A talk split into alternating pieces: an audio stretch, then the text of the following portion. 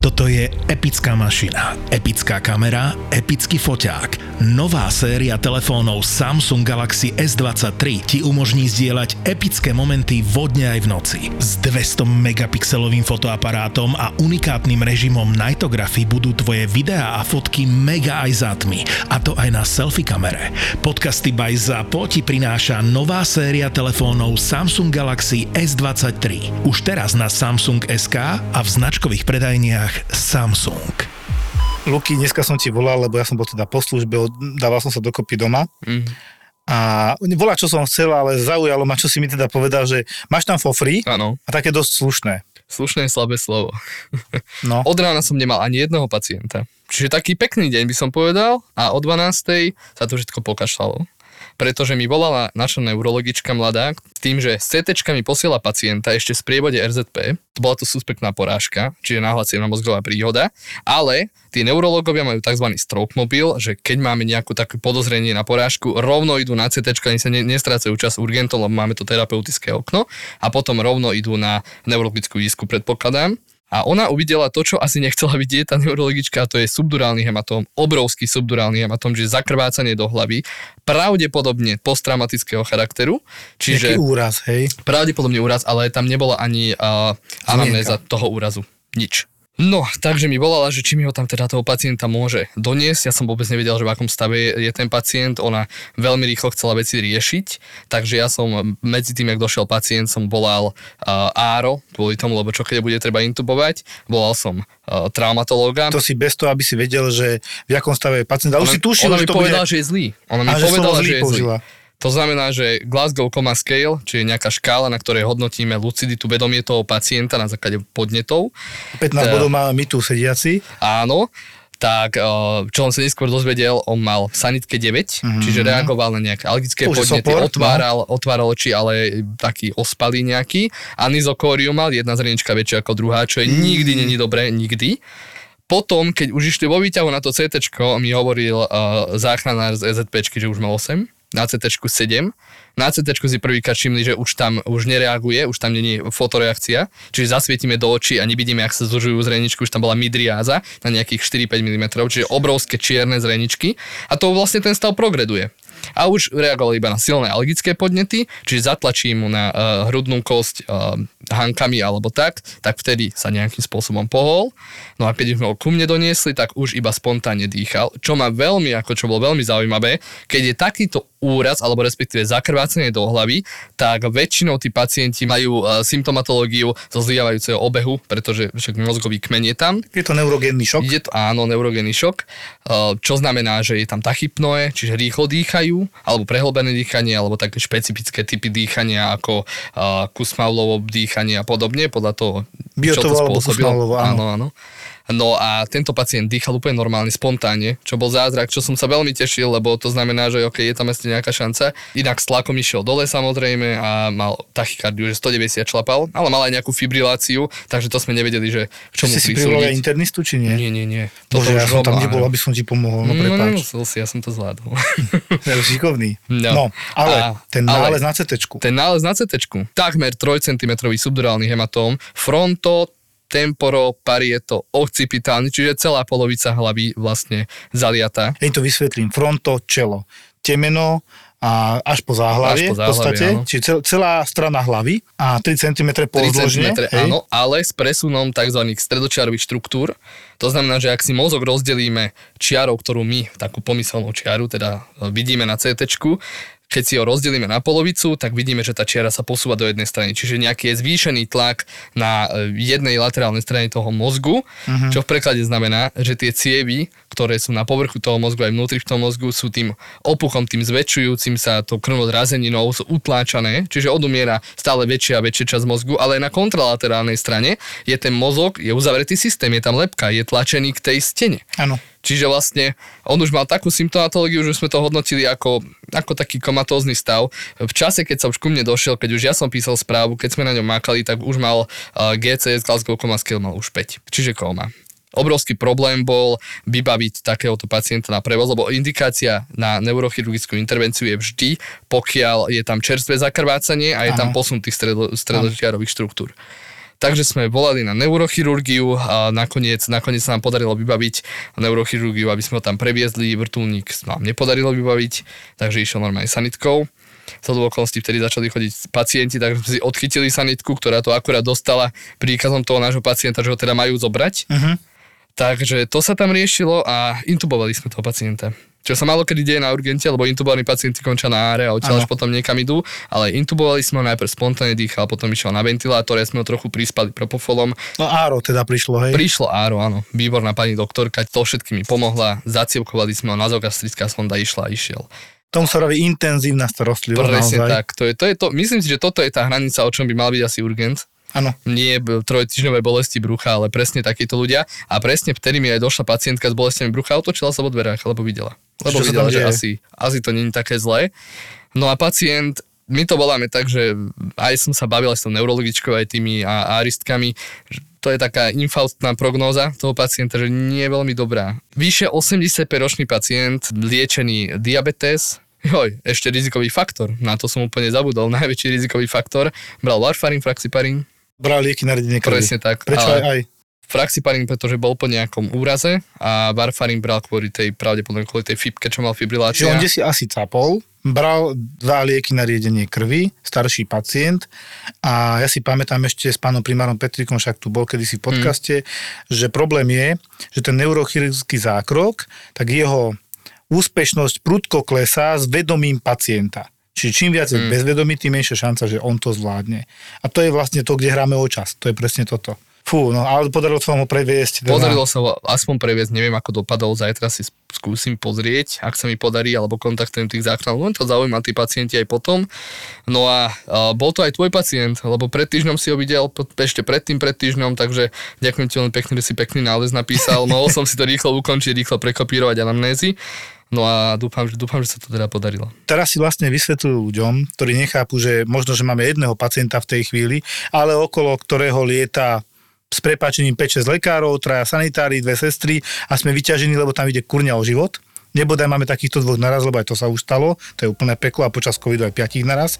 A niekto sa rozčuluje vonku, že čaká na toto a na toto a to je, to je katastrofa, akože potom im to vysvetľovať vôbec, že ťa neakceptujú, že ty naozaj tam bojuješ o život človeka.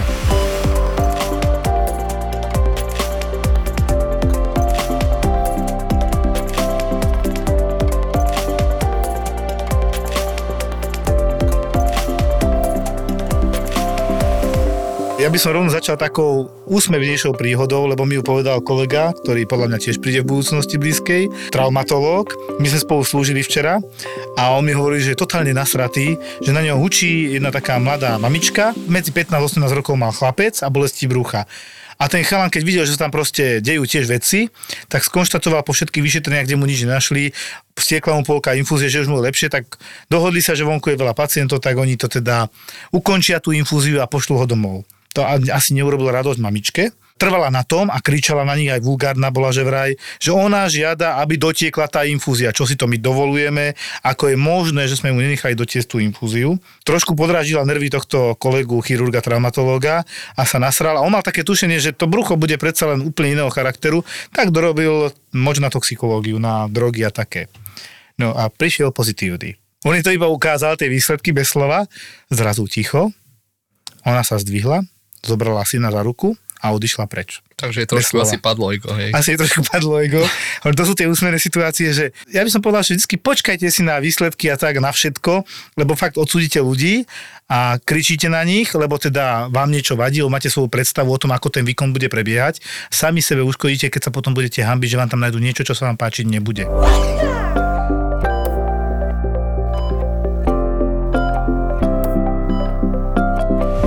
Luky, konečne sa to podarilo, že tvoji kolegovia z, z ročníka, neviem, či ste boli aj spolužiaci. Z krúžku. Tak si ich predstav. Takže ahojte, vítam vás tu, doktor Adrian Terek. Zdravím. A doktorka Lucka Týbenská. Ahojte. Teda Aťko, ty robíš na fyziatricko-rehabilitačnom oddelení a ty Lucka robíš na ginekológii. Áno. A všetci sme z Galanty. A všetci Áno. sme z Galanty, už. Galanta tým. Lucka, ty si za mnou niektorý deň došla s tým, že si videla obrovský tumor, teda nádor, niekde v maternici Aj si mi ukázala fotku, ja som neveril, že to je možné. Čo to bolo, prosím ťa? Došla k nám taká pacientka, v podstate od jedného externistu, že má takýto a takýto nález. Bola to pacientka teda okolo asi tej 40 Jedna z chyb, ktorú určite spravila, bola to, že nechodila na preventívne prehliadky ku ginekologovi. Tým pádom si ak to môžem tak povedať, vypestovala mm. dosť veľký myom, čo znamená v preklade, že je to v podstate benigný nádor alebo nezhubný nádor hladkej svaloviny maternice. Mm. Ani na sonografii alebo ultrazvuku sme nevedeli v podstate presne určiť, lebo to zasahovalo až do dutiny brušnej. Až taký bol veľký. A v podstate presne určiť veľko sa dalo až teda pri operácii. Mm. A tak bola teda tá pacientka odoslaná k nám, že teda vybereme ten myom a teda boli sme teda aj dosť prekvapení, že čo sme tam našli. Mohol mať okolo fakt 25 až 30 cm myom, čiže, čiže máte... Nejaká, e, nejaké klopko svaloviny. Klopko svalov, to môžete si to predstaviť v podstate ako e, tehotnú ženu, ale teda tehotná mm. není. Mala zväčšené brúško, v podstate mohla byť aj taká jemne pri sebe, že nemusela si to hneď tak všimnúť. Jasno. V podstate aj hmotnosť sa jej určite zvýšila, ale teda ona si to asi ani nevšimla nejako, alebo teda to možno neriešila. A teda sme to, sa to snažili teda vybrať. Bola to veľmi dlhá operácia, trvalo okolo fakt 4 až 5 hodín, lebo museli sme si volať aj na pomoc chirurga. Kvôli čomu? Lebo vieš, to akože asi je komplikované, že to, keďže to je tak veľké, zabera to miesto v celom bruchu Áno, už, a všetkého sa dotýka, predpokladám. Áno, už to začalo spôsobovať aj v podstate útlak, už mm-hmm. mohla mať, už mala aj nejaké také vedľajšie príznaky, ako nejakú zápchu a podobne. A keď sa v podstate ten myom horko ťažko dal vybrať, lebo preto sa robila dolná stredná laparotómia. Čiže to je vlastne... Rozrežeme celé brucho od hora dole. Od hora dole, Od hrudnej kosti až po symfízu dole. To je velikánsko. 30 cm mohla mať rana? No, možno asi tak nejak.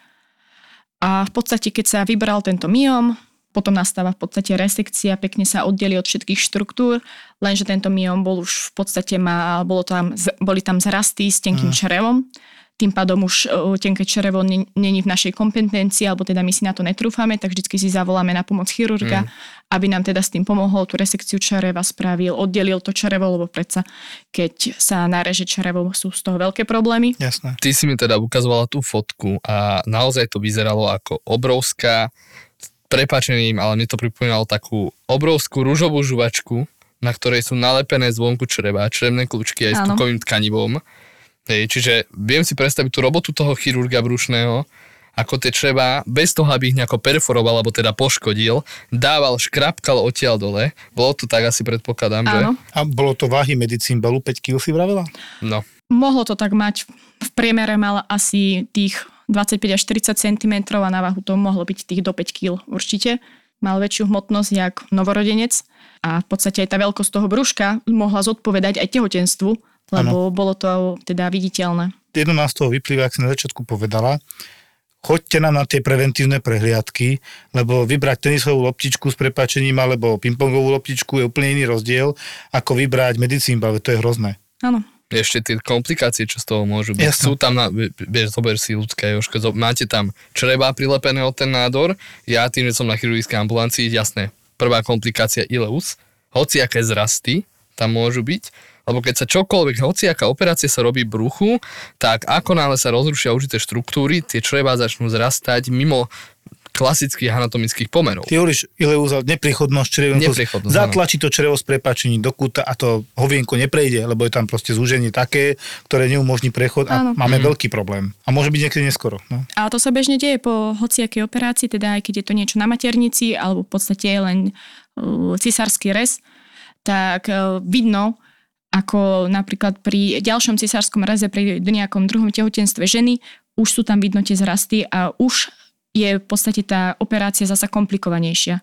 Lebo treba na to dávať pozor, vždycky tie zrasty tam nejaké vzniknú treba to vysvetliť, že to je pozliepané štruktúra o štruktúru, črevo o útvar, uh-huh. hej, alebo črevo o črevo a problém je, že keď to musíte to narezať, ono to nikdy narežete tak, že by to krásne súvisle, ak si niekto predstaví, vie, že to iba odlepíš. Nie, to musíte rozrezať, to krváca, môžete urobiť s prepáčením dieru do toho čreva, to musíte riešiť a ano. takéto problémy. Áno, lebo tie zrasty sú de facto nepriehľadné a keď ideš operovať napríklad nejaký vaječník, že je tam cista, nádor, niečo a už predtým mala tá pacientka pacientka cisársky alebo slepečevo, hej, tak si viem dosť reálne predstaviť, že všetko je tam pozliepané dokopy jak nejakou žuvačkou. To je neprehľadný terén. Áno. Ty nevieš, kam zarežeš, kým nezarežeš, nie? V podstate áno, tak nejak to vyzerá, lebo niekedy v tom bruchu, aj keď to máte teda otvorené, môžete mať anatómiu hociako naštudovanú, tie štruktúry niekedy vyzerajú takisto podobne, nie vždycky sa to dá presne rozlíšiť, čo je čo.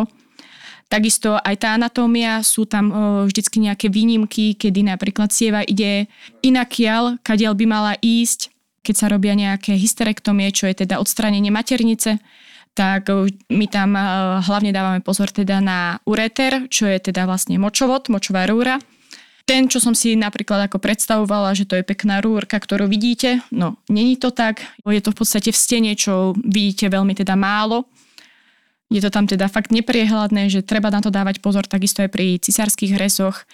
Sú tam tie štruktúry, ktoré môžete vedieť, že sú tam, ale nevidíte ich, takže vždycky treba na nich dávať pozor, treba robiť malé krôčky, nie sa vždycky do všetkého hrnúť. Keď, keď režete, treba robiť malé, krátke rezy, aby teda ste vždycky zistili, kam môžete ísť. Ginekológia je odbor, ktorý je medzi internou a chirurgiou a má spojené s obidvoma niečo a ešte aj s pediatriou z časti v podstate. Ale to už je potom pre pediatrov, keď sa dieťa narodí. Ale dávate dokopy dvoch ľudí, keď sa rodí napríklad. Áno. A chcem tým ale povedať to, že každý chirurg e, alebo operatér potrebuje skúsenosť, aby sa toto presne naučil a chce to cvík, chce to operovať, chce to robiť. Samozrejme pod dozorom staršieho začiatku a takto. A že to teda nie je žiadna sranda, ak si niekto predstavuje, že rozrežem, urobím. V prvom rade podľa mňa určite ide o skúsenosti, ale ide tam asi podľa mňa aj o tú zručnosť. Mm-hmm. Či teda má niekto tie šikovné prstíky alebo nie a možno ten talent tam nejakú tú úlohu zohrá. Vieš, čo sa dobrý chirurg, slabší chirurg, ja nemám rád tieto pomenovania, ale povedzme, ten potrebuje viac času a ten je rýchlejší. Áno, ale to neznamená, že niekto je šikovnejší menej, niekto je šikovnejší viac. Možno tá pomalšia operatíva je niekedy lepšia a bezpečnejšia, ako keď niekto chce ísť rýchlejšie a ponáhla sa. Ľudská, také podľa mňa najhoršie, čo ginekolog a pôrodník, lebo to ste aj pôrodníci, môže zažiť, je keď Eh, pôrod nedopadne ako by mal a to najhoršie ako by nemal dopadnúť pôrodu je to, čo sa chcem spýtať, či už sa aj s takýmto za tú relatívne krátku kariéru si sa stretla. Áno, ako človek, ako ginekolog, alebo teda pôrodník sa teším na to, že tam odvediem tie pôrody.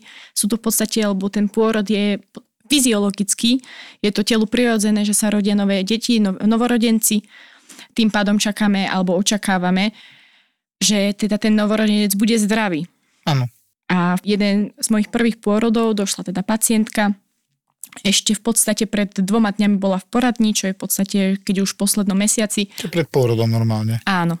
A došla teda pacientka s tým, že prestala cítiť pohyby plodu, Jaj. Čo už v podstate nenaznačuje nič dobré, lebo to babetko už v tom poslednom mesiaci už teda je veľké, je pohyblivé. Už je veľmi pohyblivé a čulé Veľmi pohyblivé a tá mamička to už cíti, tie pohyby, už to môže byť niekedy pre ňu až nepríjemné, bolestivé, lebo v podstate už je, m, mm, nabrala tú hmotnosť, to babatko je väčšie, je tam tá plodová voda, tá už niečo váži a v podstate ten plodový vak jedno s druhým, takže už ten koniec tehotenstva už býva veľakrát pre tú mamičku aj náročný. Tak sme ju dali na monitor, čo je v podstate kardiotokogram, kde merá v podstate E, tento prístroj kontrakcie maternice, či sú tam nejaké, či sú tam teda tie stiahy maternice uh-huh. a meria srdcový tep plodu. Budúceho bábetka, ktoré Budúceho bábetka. A ten tep plodu tam nebol žiadny.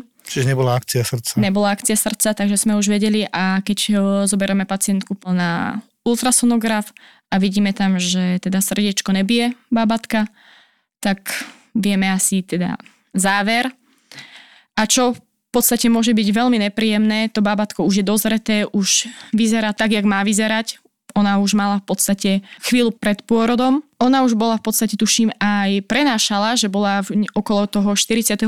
týždňa, že už mala ísť v podstate na hospitalizáciu ako potermínová gravidita. A je asi také najhoršie psychicky povedať tej mamičke, že aj keď jej oznámime, že teda ten plod nežije, a keď ešte musíme teda povedať, že v podstate ten plod nejak sa mus, musíme dostať z nej, ak to mám takto povedať, teda musíme ho porodiť. Čiže my v podstate vyvoláme ten pôrod, aj keď to bábatko už teda vyjde von, ale vyjde von mŕtve. Toto sú veľmi, veľmi smutné veci. Ja som za toto rád, že som asi odišiel z novorodeneckej kliniky, lebo toto je na psychiku strašne náročné. Neviem si to ani predstaviť, lebo iné, keď niekto potratí do troch mesiacov a nevidí, Áno. Hej, lebo to ešte nemá tie kontúry normálneho dieťaťa, novorodenca a je úplne strašné to, čo hovoríš a podľa mňa psychicky náročné pre vás a hneď prvý pôrod, nepôrod, tak to Jeden zažiť. z prvých, áno. Isto si si poplakala. Tak poplakala, ale až doma. Predsa pred tou mamičkou, ako my doktori. Si zahrala hrdinku. Tak my máme byť empatickí, ale tej pacientke alebo pacientovi to nikdy nepomôže, keď my budeme splakať s ním. My Chápem. sme tam ako podpora, my sme tam ako taký v podstate jednej strany aj mentálny coach a my máme v podstate vysvetliť to tomu pacientovi, podporiť ho. Ja som strašne rád, že si nepamätám, že by mi nejaké dieťa pod rukami umrelo a ani som nebol pri mŕtv. Ako videl som predčasníkov, ktoré nemali podľa mňa šancu. To som tak psychicky vedel prijať. Toto som našťastie nevidel. Tak našťastie tam eh, bolo v podstate teda uh, viac doktorov, tým, že ja som tam bola aj nová, nemusela som to riešiť celé sama. Mm. Takže samozrejme boli tam aj ostatní doktori, ktorí to riešili so mnou, ja som ich počúvala a v podstate ten pôrod som teda odviedla, samozrejme s pomocou niekoho. Ale teda to zdieľiť to teda tej mamičke, vyšetriť ju a potvrdiť toto, nebolo ešte v podstate, lebo to bolo fakt asi prvý mesiac, čo som tam bola, takže nebolo to ešte také moje kompetencii, alebo nebolo to také ešte na mne, to vyhodnotenie tohto stavu. A hovorím, není to psychicky ľahké takto aj zdieľiť niekomu takúto správu, preto aj z vášho pohľadu vy to v podstate máte takéto stavy častejšie, i keď či sa to dá porovnať, alebo sa to nedá porovnať, že či je to starší človek, mladší človek, ale stále je to život. Zistujem, že celé to je na tom, ako to vníma ten príbuzný, či je s tým vyrovnaný. Dneska ráno, keď som to oznamoval, tá pani neprejavila nejaké extrémne prejavy smútku a nešťastia, lebo vedela, že to je zle už dlhšie. Uh-huh. Hej. Čiže keď si pripravený, že ten človek viac trpí, ako žije, lebo metastážika, kde tade to je to utrpenie, tak pomaly praje, že už to má ten človek za sebou, ale iné, keď sa tešíš na niečo a celé sa to zosype tak je to predsa dieťa, ktoré si si predpokladám, že Vytúžil. z jednej strany plánoval, alebo teda aj tešil si sa na to a je to predsa no, v podstate nový život, ktorý si vytvoril. Máš už iba pri tom z tej strany, že si to vytvoril, že je to teda tvoje, tak máš tam tú zodpovednosť a keď ti niekto zdeli takúto teda informáciu. Ale musím teda povedať, že aj z druhej strany je to veľmi veselý odbor, lebo predsa rodia sa nám tam detičky a ten pohľad potom na tú mamičku, jak to dieťatko vyjde z maminy a položíte ho na ňu a tá radosť tej mamičky a otecka, tak to je tiež nepopísateľné. Dajme si pre potešenie štatistiku, že 99% je tam šťastných udalostí. Určite áno. A preto si to pýta veselšiu príhodu, z vašich medicínskych čiast, čo ste mi hovorili. No, tak a my sme s Aťkom aj ľudskou boli spolu v krúžku a spolu sme stážovali aj pre štátnicami. My máme upratovačky, ktoré aj na nás, u nás na Urgente a, upratujú podlahu, všetko, čo sa dá. Oni sú tam upratovačkou, aj dezinfikujú. Áno, no? starajú sa proste o hygienu toho oddelenia a môžeme ich vidieť aj pri takej činnosti, čo sa volá, že umývanie stien normálne mopom, e, asi nie tým istým, čo na podlahu, ale proste umývajú steny, lebo máme proste také steny, ktoré sa dajú vydezinfikovať. Ano.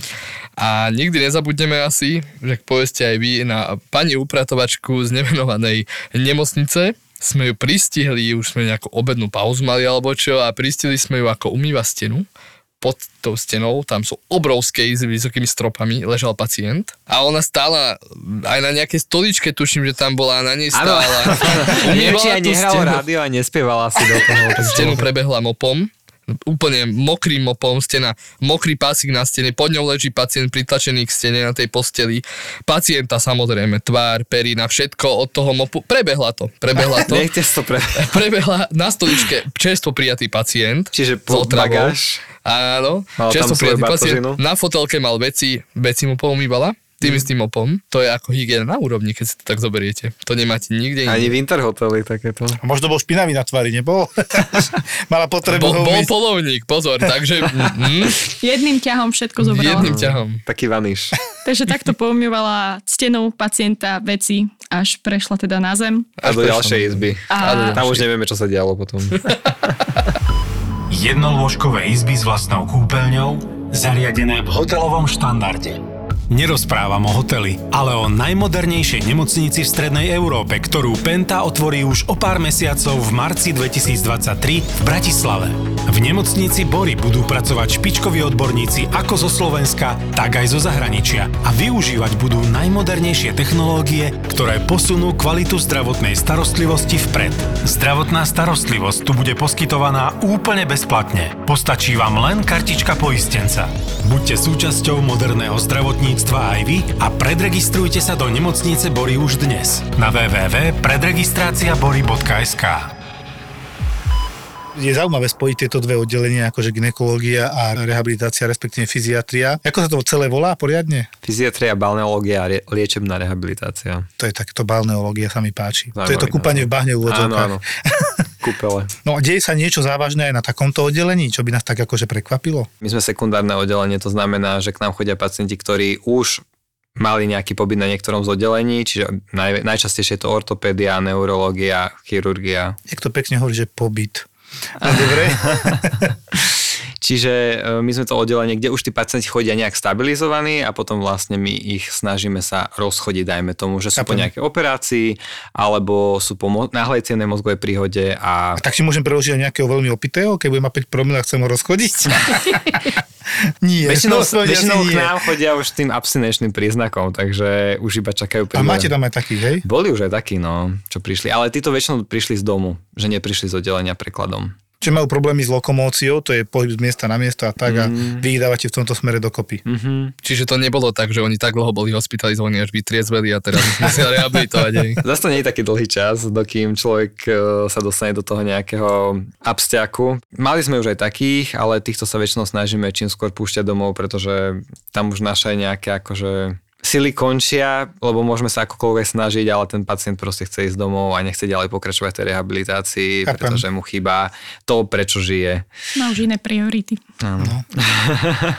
no asi hovoril, že ste mali aj pacienta, ktorý teda trošku závažnejší stav, čo sa teda môže stať, sme raz v nemocnici. Áno, mali sme pacientku, ktorá bola po e, ruptúre brušnej aneurizmy. Je to vlastne to, keď máme tú aortu, to je hlavná cieva, ktorá sa ďalej vetví a zasobuje náš organizmus e, krvou a živinami a kyslíkom. Čiže tepná, áno, Čiže veľká, hlavná, veľká, veľká, tepna. veľká tepna v brušnej oblasti. To znamená, vo väčšine prípadov, pokiaľ sa hneď nekoná, tak ten pacient umiera do pár možno hodín, minút. No, to sú minúty, no, hodiny. Minúty, hodiny, hej. Závisí. No. no, ale podarilo sa zachrániť tohto pacienta a následne o, tento pacient z dôvodu, že väčšina organizmu nebola zásobovaná dostatočne tým kyslíkom, tak dochádza k hypomobilite, to znamená, že ten pacient prestáva chodiť, v niektorých prípadoch tie nejaké základné životné funkcie ako keby sú ochromené, to znamená, že on je taký možno aj dezorientovaný. Mm-hmm. Privedomý väčšinou je, teda keď už sa to podarí zachrániť, ale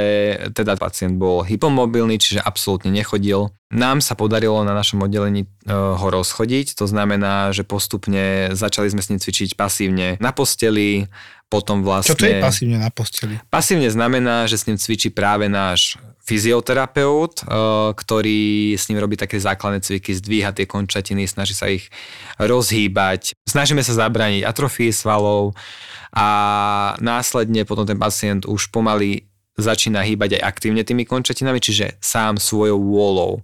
No a práve tento pacient, uh, nám sa ho podarilo uh, pomocou našich šikovných fyzioterapeutov rozchodiť natoľko, že už potom chodil. My máme také rôzne pomocky na rehabilitácii. Niektoré sú také, že sú akože vysoké štvorkolesové chodítko, to znamená taký vysoký pavúk by som nazval. Tak majú že malé deti, keď sa učia chodiť, také? Také niečo na ten štýl, len je to vyššie, lebo však tí naši pacienti už majú viac centimetrov. Podarilo sa nám práve tohto pacienta rozchodiť na tomto vysokom štvorkolesovom chodítku s tým, že vznikla tam komplikácia. Dôsledok toho, že mal tú aneurizmu brušnej aorty, bol aj nekroza časti čreva, takže tam bola aj stónia. My sme zistili teda, že mal aj komplikáciu takú, že v moči mal nález klepsila pneumónie, rezistentná na karbepenenázy. To znamená, že je to baktéria, baktéria hnusná, tak, hej, odolná, odolná, len tak nezabijeme antibiotika. Presne tak, že nedá sa ju tak ľahko vyhubiť z toho organizmu. Ale častokrát sa stáva to, že keď už ten pacient sa rozchodí a všetky invazívne telové vstupy sa vylúčia, tak už ona tak ako keby sama odoznie pomaly. No, môže sa aj to stať. Áno, áno, že to je taká kontaminácia, dá sa povedať. A pochoduje tam niekde tá baktéria, ale v princípe ešte nenapadla žiadny orgán.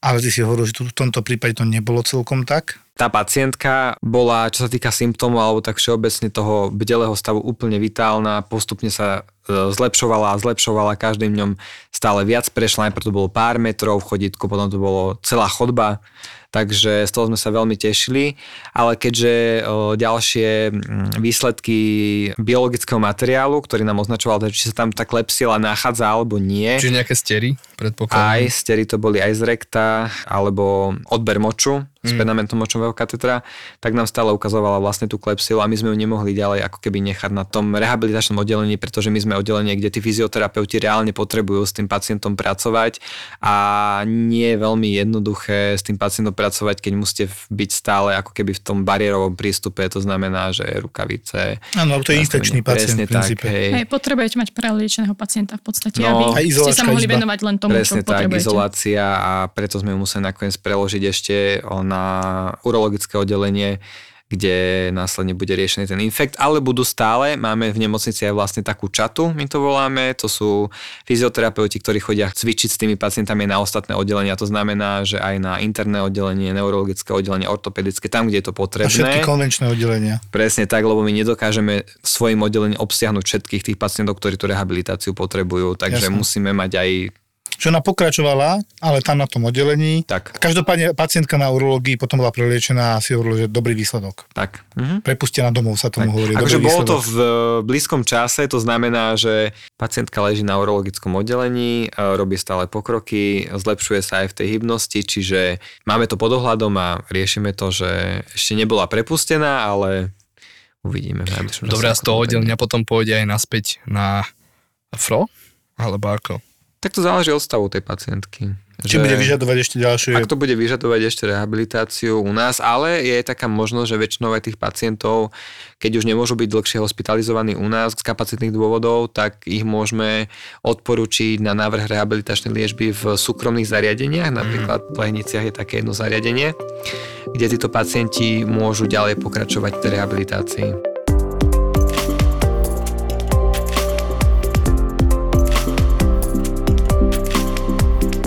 Som teraz slúžil a v podstate v službe som mal pani doktorku na psychiatrii, ktorá prvýkrát slúžila a pani doktorku na urgentnom príjme, ktorá prvýkrát slúžila. A musím povedať, že akože službu sme mali celkom dobrú, napriek tomu teda na urgente bola dobrá, tak to poviem, lebo nebolo veľa pacientov, boli pre mňa relatívne jednoduchí, pre doktorku určite každá skúsenosť je skúsenosť, lebo mali sme tam napríklad staršiu pani, 45 narodenú, ktorá prišla s tým, že odoslaná od svojej doktorky, ktorá bola aj obvodná a zároveň geriater a že teda zistila pani doktorka, ona kedy si u nás robila, že toto vyzerá, že to je taký starší prekonaný infarkt. Bolo to vidieť aj na EKG, aj vo výsledkoch krvi. Anamnesticky pani udávala, že áno, pred doma týždňami sa mi tak horšie dýchalo, aj ma tlačilo na hrudníku, ale mám strašne chorého manžela. Viete, on potrebuje moju starostlivosť, on je invalid, fakt, že každý úkon mu musím pomáhať. Taká chudučka, ja obdivujem, jak tie chudučke 80-90 kilových manželov dokážu upratať a postarať sa o nich, lebo to nie je sranda. To je o tej oddanosti. To je fakt, že to ona musí lúbiť. Ja to inak neviem povedať. A tak ho lúbi, že ona nejde ani so svojím vlastným ochorením na vyšetrenie, ale počká, kým to umožní čas a situácia, že teda si zavolala rodinu niekoho na pomoc, aby ho postrážili a ona ide teda k tej obvodnej. A ide tam a zistí, že má infarkt a ju pošlo do nemocnice. A mne sa zdalo, že tá pani je smutná viac z toho, že ona nebude k dispozícii tomu manželovi, keď som jej po konzultáciách ohlásil, lebo som špekuloval, že treba ju vôbec po 14-dňovom infarte prijímať lebo však liečbu dostane, echo sa dá urobiť aj ambulantne, ale potom sme sa dohodli s kardiologmi, že predsa len to echo nech sa spraví, či tam nie je zrazenina v srdci, lebo to sa môže stať a my ju nariedíme krvou a keď ju nariedíme, môže nejako embolizovať, takže radšej ju pozrime. Pár dní nebudeme tam zbytočne dlho držať, lebo tá pani klinicky vyzerala, že jej absolútne nič nie je. Ona dovtedy nechodila veľmi k obvodnému, za z toho istého dôvodu, že nie na to čas, že sa stará o svojho manžela. Ona naozaj celý čas bola taká, nie že usmiatá, taká spokojná, ale s obavami, že čo bude s tým manželom, kto sa o neho bude starať, koľko tu bude, to boli najčastejšie a otázky. To je zlaté do istej No ja som mu uistil, že 2-3 dní a pokiaľ sa nič nevyskytne, ideme domov. Čiže dnes už má, hádam, cez deň echo, zajtra plán možno domov, že 2-3 dní naozaj. Výsledky mala výborné až na ten troponín, to je tá špecifická bielkovina. Prvý bol 900, troponín IHS, to je high sensitive, čiže veľmi citlivý, ale ičkový, lebo máme ich viacej, ale v princípe pre nás povedzme, že a pre laikov teda je to tak pielkovina typická pre infarty napríklad a bola 900, čo je veľa, norma je do 60 a druhý bol 700. Nám to len dokazuje, že to klesá naďalej od tých 14 dní dozadu, čo mm. bolo. Vtedy mohla mať 20 tisíc na druhý deň, povedzme. Takže takto to pekne klesá. Aj na AKG bolo vidieť, že tie zmeny nedokrvenia na tom EKG, ktoré tam boli, už sú také staršie. Takže ona bola normálne prijatá, ale s tým, že predpokladáme, že pôjde domov a my si ju tak iba čekneme, nastavíme na liečbu a dovidenia a budeme mať potom termín z nemocnice zrejme na koronarografiu. Ale bolo to taký pekný príklad, že nie každý infarkt vás je hneď zabiť, tak to vôbec nie je.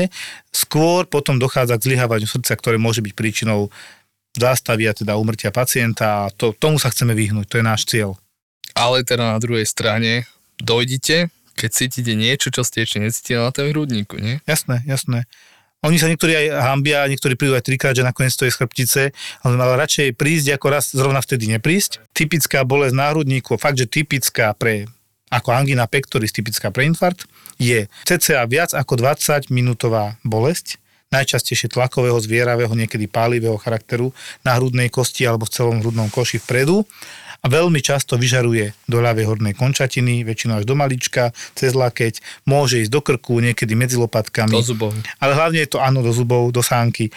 Intenzívna bolesť, ktorú ste ešte nemali, ča, väčšinou mi hovoria 8 až 10 intenzity z 10 bodov a sprevádzaná veľmi často príznakmi, že sa spotíš, si taký vystrašený, taký horor. Horor, horor mortis, mortis strach zo smrti. Áno. Tak, môžeš vraciať, nemusíš vraciať a Môžu odpadnúť niektorí, to mm. sa tiež stáva, ale na tom pacientovi vidno, že sa nemá dobre motiť sa, že vraj buchal do hrudníka, keď ho začalo boli na tom hrudníku, že nevie, čo so sebou keď je disekcia hrudnej aorty, teda praskne to je ešte horšie, oni sú, sú schvátení strašne. Okay.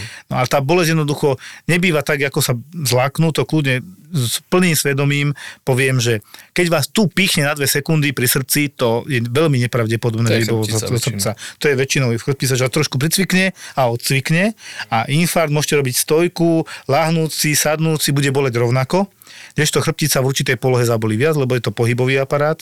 To sú také naše, že keď si povieme, a plus tie rizikové faktory, čiže vás keď boli na hrudníku, hoci 15 minút a je to sporné a rozmýšľate, tak sa zamyslíte nad tým, koľko máte kýl, koľko vyfajčíte denne, koľko vypijete alkoholu denne, či máte pohyb alebo nemáte pohyb a koľko máte rokov. Toto sú také tie rizikové faktory. Ja, ak môžem povedať, teda, tak mala som aj známeho, ktorý teda prekonal už asi dva alebo trikrát infarkt. Mm ale teda on e, tiež takto začal pociťovať bolesť na hrudníku, aj taký pálivý pocit s vystrelovaním do ruky, ale došiel do nemocnice s tým, že jeho to prešlo, ale teda cítil, že teda niečo není v poriadku s tým, že držal v podstate ruku, stál tú ľavú ruku, končatinu, mm. do ktorej to teda vystrelovala tá bolesť, tak pokiaľ ju držal hore, nad hlavou, tak ho to tak nebolelo a vedel v podstate ten príchod do nemocnice si zaobstarať sám. Zaujímavé. A bol to teda infarkt ďalší? Áno, mal infarkt. Oni sú zvláštni tí ľudia, ale hlavne tá anamnéza, Luky to vie, že to je najdôležitejšie. Niektorí sú takí zapierači, ďalší zveličujú a potom to ty musíš z toho nejako vyselektovať. To je tak, jak teba prekvapí niečo v bruchu, keď to otvoríš, tak nás prekvapí. Ja som mal tiež tak pacienta, ktorý celý čas negoval, že by ho bolelo na hrudníku. Ale ja som tak cítil, že spotil sa, mal pocit, že odpadne, napínalo ho. Se všetko ostatné sedelo, negoval typickú bolesť na hrudníku. A už na konci, keď sme vedeli, že má infarkt, tak mu hovorím, pane, vás muselo boleť na hrudníku, nie ani diabetik, tých niekedy neboli na hrudníku, hej. Tak keď sa tak nad tým veľmi zamyslím, tak nič, cítil som niečo na hrudníku. Hovorím, dobre, a keď ste niečo cítili, bola to nejaká bolesť? A tak dá sa to nazvať bolesť. A tak keď máme 10 najviac bodov za najväčšiu bolesť, jedna za najmenšiu, nula nie je bolesť, kde by sme asi boli? 7. A mňa tak fascinuje, že ako ľudia dokážu subjektívne zle vyhodnocovať tie veci. Ja vždycky hovorím, že skúste povedať, ako vás boli na hrudníku. Ja neviem, ja neviem, ale nevlastním subjektometer, prístroj, ktorý by odmeral, ako sa vy cítite, musíte mi to vypovedať. Preto je problém, keď sú bezvedomí luky, ako ste mali vy toho skrvácaní do mozgu. Čiže naozaj je dôležité sa s tým pacientom postivo a poriadne porozprávať. Ja si na tomto dávam záležať, lebo je to najväčší zdroj informácií. Záleží od toho aj ako napríklad ten človek vníma, te, aký má prach bolesti? Áno. Niekto by mohol povedať napríklad, že je to devina, pre niekoho by to bola napríklad peťka? Nie, nie, tam zistíš práve, že on sa zvíja a povie dva, Uh-huh. Hej? A na druhej strane niekto kľudne sedí a povie 8. To mi pomáha trošku to rozlíšiť, lebo on, sú ľudia, ktorí proste trošku pridávajú tomu mm. stavu, ďalší zase strašne bagatelizujú uh-huh. a toto sa dá odlišiť práve tým číslom, to sú také tie ja som sa už naučil z urgentu veci, ktoré sú normálne podľa guidelinov. Máme tam aj tie smajlíky, keď už je niekto povedzme veľmi jednoduchý, lebo ja sa zastávam teórie, že nemôže byť simplexný, jednoduchý alebo menej obdarený človek v hlave odsúdený za to, že sa nevie tak vyjadrovať. Tak máme na to tiež mechanizmy. Ukážu normálne také smajlíky a nesmajlíky, čiže to takého polousmiatého až po veľmi červeného, spoteného smajlíka, hej, ktorý je, ako to je 5 bodov, ale aspoň viem, či to je 2, 4, 6, 8, 10 intenzita. A on ti len ukáže prstom. Aj také sme už mali, že no, ako vás to boli, tuto máte takých také, také tváričky, kde sa nachádzame, on ti ukáže tú najhoršiu a už vieš, kde si. Mm. Čiže on to pomáha aspoň toto, lebo naozaj niekto nemá tie vyjadrovacie schopnosti, alebo nebodaj a surdomutitáza alebo niečo podobné hluchonemi, tak sa musíš nejako vynájsť a on, ten obrázok je naozaj dobrý. Zapotúr, to sú tvoje obľúbené podcasty naživo. Liveky, ktoré nenahrávame a nerobíme z nich epizódy, aby ste mali exkluzívny zážitok. Exkluzívny zážitok. Jeden nezabudnutelný večer, dva milované podcasty naživo. Mozgová atletika a profil zločinu. V piatok 10. marca v kine Úsmev v Košiciach. Vstupenky iba na SK. Ty si dneska hovoril, že okrem toho, že krvácanie do mozgu ste riešili, tak kolegyňu chytil záchvat? No áno, to je zase o tom, že ani nás lekárov neobchádzajú choroby a kolegyňu, našu novú kolegyňu na urgente, mal som krvácanie do hlavy a hneď potom jak videla, že odchádza ten pacient odo mňa nabehla, Luky, Luky, preboha, čo si mám dať? Pane Bože, ja idem zomrieť. Hovorím, čo ti, kde to boli? Tu ma to boli, vyžaruje mi to do ingvíny, hneď mi to popísala anatomicky úplne presne. Čiže niekde v Drejkovej oblasti ubolo... Drejková oblasť, vyžarovanie do ingvíny, až predu, až niekde. Ingvína triesla? Slabiny. Slabiny. Tak. Slabiny. No, tam mi to vyžaruje a že čo si má dať, čo najlepšie pomôže, čo, čo má robiť.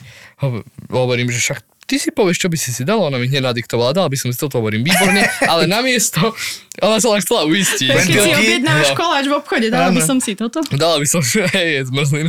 Uh, ona sa len chcela uistiť, že či teda, či teda dávame, presne toto dávame, ale hovorím, že namiesto analgínu si radšej daj ketonál a ešte do toho nejaký uh, mezokain sme jej pichli. No a hneď ako cítila úľavu, typický doktor, hej, Dobre, už mi že idem domov. no. Hovorí sa, že zdravotník je najhorší pacient, niečo na tom tak. bude, lebo my si myslíme, že všetko už vieme, ale napríklad ja mám rešpekt voči ostatným odborom, lebo naozaj nemôžeš vedieť všetko aj keď robíš na urgentnom príjme, tak ty vieš strašne veľa a z každého rožku trošku a z mm. niečoho tak viacej, hej. Ja tu internú, ty teraz tú traumu chyru, ale samozrejme, že už keď je niečo komplikované urologické, keď nevieme pacienta zacievkovať, mali sme to aj nedávno, ja už taký zúfali, že tam je nejaká prekážka, príde ten urológ ako taká spása pre teba, máš na tom piedestali, no tak teraz pomôž, lebo ja si neviem rady. Hej, a on príde a on to vyrieši. Áno lebo ty s tým nemáš takú skúsenosť. O tom je celá tá medicína, že nemôžeme vedieť všetci všetko a to, čo vidíme vo filmoch a v seriáloch, to sú také nezmysly, že úplne sa čudujem.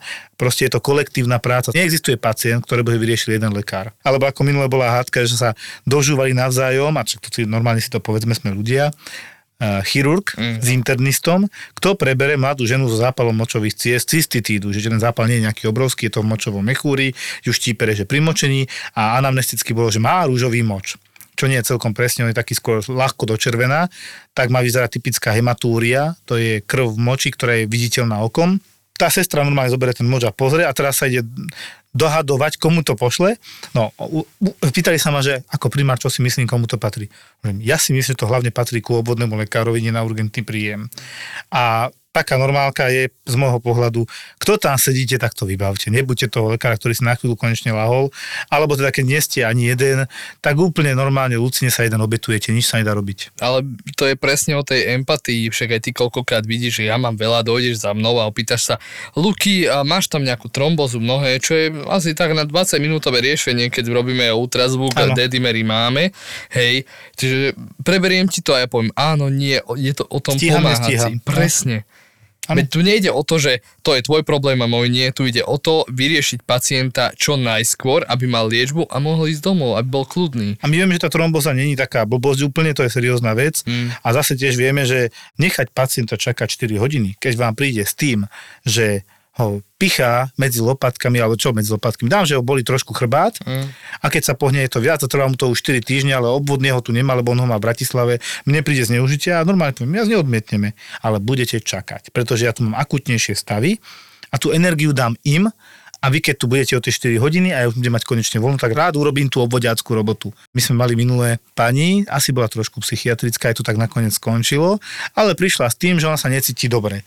Ale bolo jej povedané, že no, ale my tam máme strašne veľa pacientov, fakt závažné stavy, budete čakať minimálne hodinku, dve. No tak ja sa tu snáď hodím mozom, aby ste ma zobrali, alebo čo? Ako to bola odpoveď a ja, že no tak No ona si tam láhla, že bez rady si láhla na, na prostred zeme. asi viem, ktorú myslím. No, no, no a potom teda ju zobrali psychiatri. Myslím, že tam išla aj ležať nakoniec. Mm. Čiže toto sa deje úplne bežný deň, hej? Je to aj na druhej strane, my sme tiež len ľudia, my vidíme, že áno, ten chrbát bolí, vieme, ako môže bolieť ten chrbát, keď 26 hodín sedíme proste na kresle, Hej, vieme, aké je to byť seknutý, ale bolesť je nepríjemný pocit. V prípade nejakej bolesti chrbta, benignej, tak v tom prípade je to naozaj iba nepríjemný pocit. My tam máme infarkty, my tam máme akútne brucha, krvácanie do hlavy, z konečníka, XY veci, ktoré vy nevidíte, lebo stojíte za dverami tak aspoň trošku strpenia. A keď už naozaj vidíte, že tá sestrička vám nejde otvoriť, netlačte ten zvonček dvakrát, lebo naozaj tá sestrička mi možno pomáha niekoho oživovať, možno mi berie krv malému dieťaťu, ktoré sa bojí rovnako ako vy, ak neviac. A potom je to, čo zažijú, že vybehne tá sestrička už na seba. Čo je? No, no jasne. My resuscitujeme. A oni si myslia, že si vymýšľame mnohokrát. Mm-hmm. Jasné, určite. A on, oni to nemôžu vedieť. Ale myslia si svoje, no. Tak. Podľa mňa tá komunikácia je dôležitá. Niekedy sa nedá vybehnúť, keď naozaj resuscitujete. Niekedy tam je skoro celý tým, lebo to môže byť tak komplikované, že to vyžaduje celý tým. Samozrejme, cieľ aby to tak nebolo, ale to si neviete vymyslieť.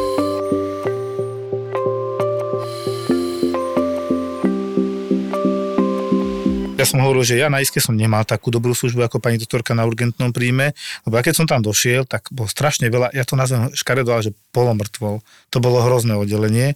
Hrozné oddelenie, alebo keď povieme, pacient je zlý, alebo je hrozné oddelenie. Myslíme tým, pacienti sú viacerí vo vážnom stave, nevieme, či ich budeme vedieť vyliečiť, sú veľmi chorí, keď to tak poviem sprosto. E, vrátili nám toho pána s disekciou e, brušnej aorty, čo sme zdiagnostikovali.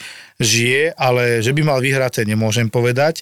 Len nedávno sme ho odpojili od noradrenalínu, to znamená, že sme mu pomáhali, aby si vôbec udržal tlak, pretože je v otrave krvi, lebo tá operácia nie je ľahká, hej, a často sú tam zápalové komplikácie a pán má 84 rokov. Ja som si ho na iske tam teda našiel, tešil som sa, že žije Netešil som sa, že ako vyzerá, lebo teda má high flow, to je ten vysokoprietokový kyslík, pretože má zápal plúc. To sú všetko tie komplikácie, ktoré môžu byť a ešte nevyhral jednoducho. Hoci sa nám trošku zlepšuje, klopen si, teším sa z toho, ale ešte nevyhral. A potom som tam mal vpredu na, my to voláme, že podľa čísel, ako máme uložených pacientov na iske, jednotka, dvojka pani, obidve okolo 80, obidve na noradrenalíne, v zlom stave, jedna zlyhanie obličiek, plus zápal, druhá mala multiorgánové zlyhanie, celé zlé. A potom mi sestričky ešte prišli povedať, že poď sa pozrieť na dvoch pacientov, sú v zlom stave, dvaja onkologickí pacienti na sklonku života, ale 60 roční. To ti doplaču, keď takto to. si to preberáš a že Ježiš, toto bude zase na psychiku zlé. Ja som čakal, že do rána mi ohlasia 5-6 ľudí takto a budú ma volať. Našťastie sa tak nestalo, iba jeden to nezvládol, kde sme to čakali, ktorý, ale tam bolo, že nevedeli sme, odkiaľ ide ten nádor, ale výsledok toho nádoru, že mal metastázy, boli takmer v každom orgáne, že pečeň, plúca, mozog, GIT, teda gastrointestinálny trakt. Len sme nemali konkrétny zdroj, že odkiaľ to ide. Mm. Niekedy sa to stane, často to býva melanom, ale v tomto prípade to bol nejaký adenokarcinóm. To je histologický pojem, ale v princípe nenašli sme priamo ten zdroj a t- ten pohľad už bol zlý, ja som vedel, že to asi nezvládne pán, takže to bol taký jediný, čo to nezvládol, len zajtra slúžim znova, tak sa neteším už teraz. Vieš, že ich asi nezachrániš, to je hrozne zlý pocit. Iba sa pozeráš na nejaké trpenie a Majú všetko, čo majú mať, ale modlíš sa. Jedna dlhá náročná cesta do Chorvátska neznamená, že to moje dieťa už koniec bude závislé od mobilu. Žiadni rodičia odstrihnutí od reality. Normálni rodičia. Jeho dcera teraz sa chytila mobilu a on tu hovorí, že mobil v reštaurácii nepatrí do ruky deťom. Máme tie isté problémy, iba tomu svetu trošku viac rozumieme. Baška a Peťo sú digitálni rodičia. Ja nehovorím, že každý rodič sa má stať závislým na sociálnych sieťach a každý rodič má byť závislý na mobilnom telefóne, ale naše deti tam sú. A to, že my tam nie sme, neznamená, že oni odtiaľ odídu. Môžeme povedať aj, že ide o digitálnu apokalypsu, ktorú si tak rodičia radi predstavujú, že, že toto už je vlastne koniec sveta. Nie je. Máme pre vás tipy a triky, ako na deti, ktoré nechcú pustiť mobil z ruky. Nezmeníme tú túžbu, my iba vieme to ukočirovať. Keď chceš potrestať svoje dieťa, nezober mu mobil. Zober iba nabíjačku od jeho Áno. mobilu. A pozeraj sa na to Čo zúfalstvo. sa bude diať? ZAPO v spolupráci s SKNIC ti prinášajú podcast Digitálni rodičia. Digitálni rodičia.